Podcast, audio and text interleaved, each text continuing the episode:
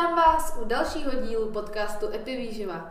V minulém dílu zaznělo, že bychom měli rozlišovat mezi dvěma omega-3 nenasycenými mastnými kyselinami EPA a DHA.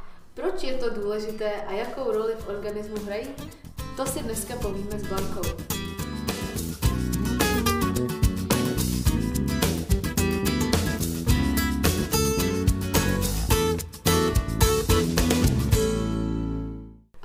Ahoj.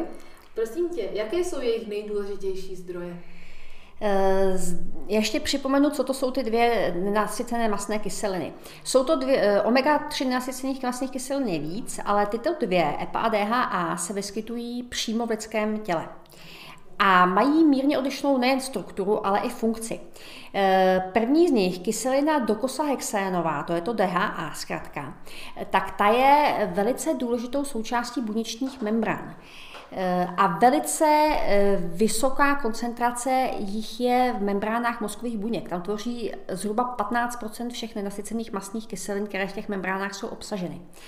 Eh, takže pokud nemáme dostatek DHA, a platí to zejména v raném věku, to znamená v dětství a v těhotenství, ale i po zbytek života, tak vlastně eh, ty buňky mozkové se nám nemohou tvořit, protože nemají ten jeden z těch základních stavebních kamenů. Eh, potom je ta druhá je kyselina ekosapentaenová, což je ta EPA. Ta je sice v membránách obsažena taky, ale její hlavní funkce je protizánětlivé působení. Eh, a kromě toho teda eh, ty kyseliny mají i, obě dvě mají i další eh, důležité funkce v organismu. Oni jsou například výrazným epigenetickým činitelem, kdy ovlivňují zejména reakci, která se nazývá metylace genů, což je taková velice zásadní epigenetická reakce, která třeba velkou měrou probíhá zejména v těhotenství a potom v raném dětství a podílí se právě na správném fungování těch jednotlivých genů v našem organismu. E, takže to jsou asi ty nejdůležitější zásady, to znamená stavební kameny pro, pro mozek a pro buňky vůbec obecně, epigenetické působení, protizánětlivé působení. Teď teda jo. jsou jejich ano, na zdroje, jsme, na zdroje jsme zapomněli. Asi nejznámějším a také nejbohatším jsou ryby, obzvláště ty tučnější ryby, takové ty běžně konzumované tresky a podobně, které nemají moc tuku, protože ty omega-3 jsou prostě tuky, jsou obsaženy v tom rybím tuku. Eh, takže volit spíše tučnější ryby.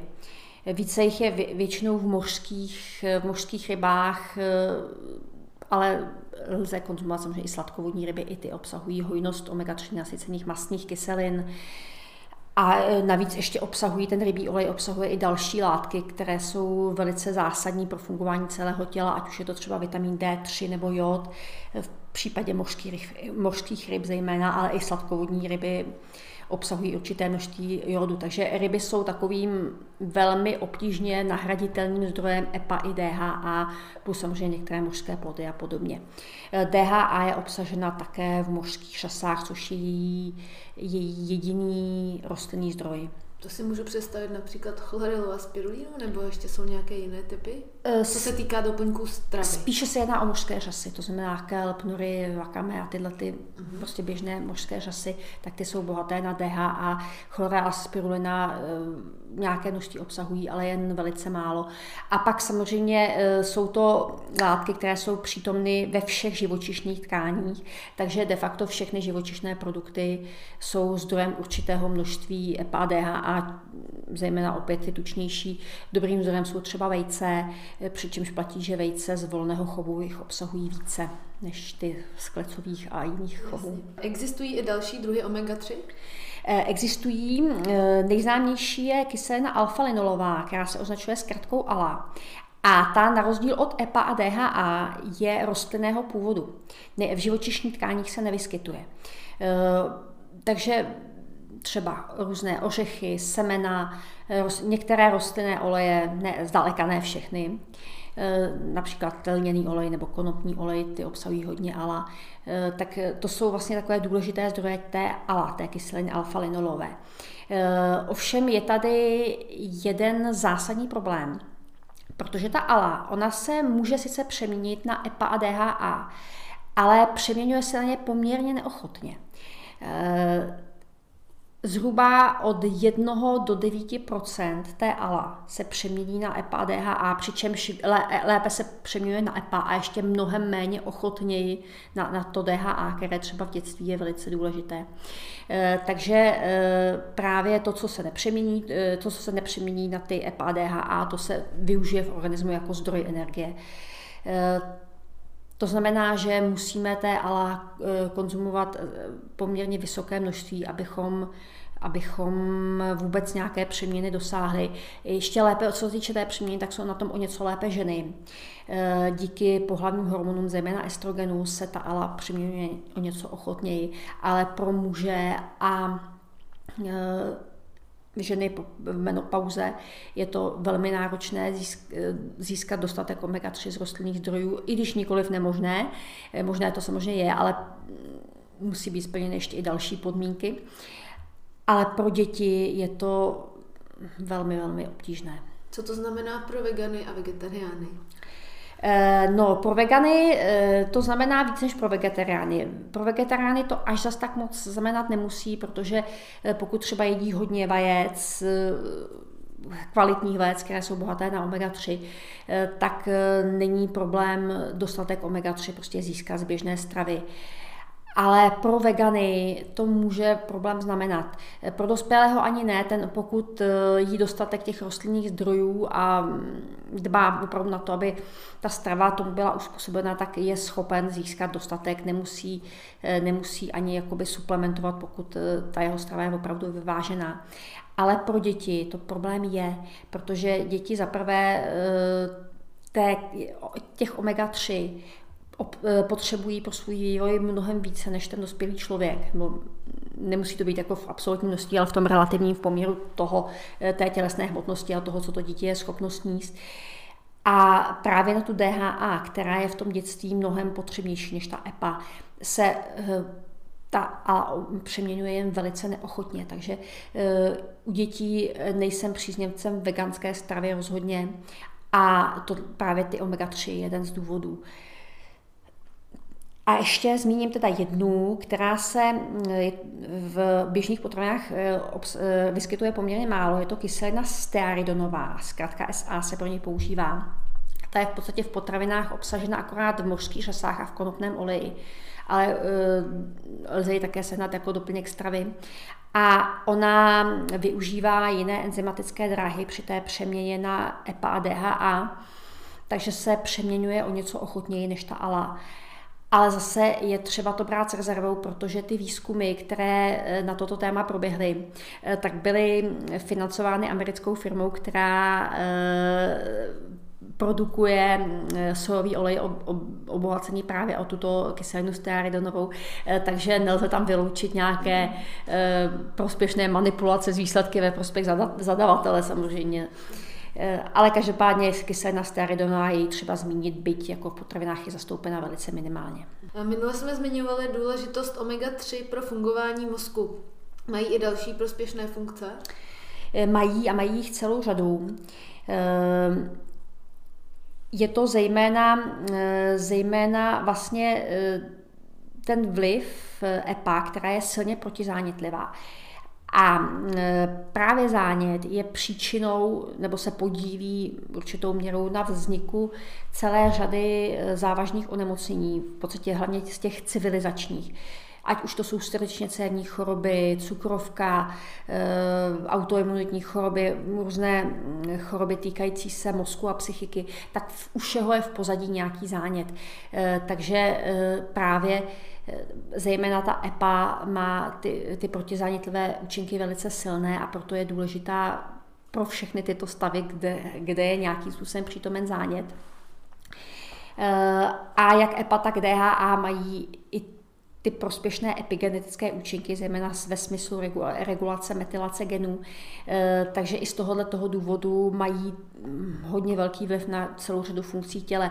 Eh, kdybych měla stručně jmenovat eh, ty nejdůležitější oblasti, tak určitě srdce a cévy. Tam hraje důležitou roli právě při vzniku nemocí srdce a cév, jak ta nadměrná nebo chybná metylace genů, tak i vysoká míra zánětů, které jsou vlastně takovým předstupněm vzniku aterosklerózy. Eh, hodně důležitá je omega-3 pro psychiku. Vlastně cokoliv se týká mozku, tak eh, tam ta omega, je důlež, omega-3 je důlež, jsou důležité.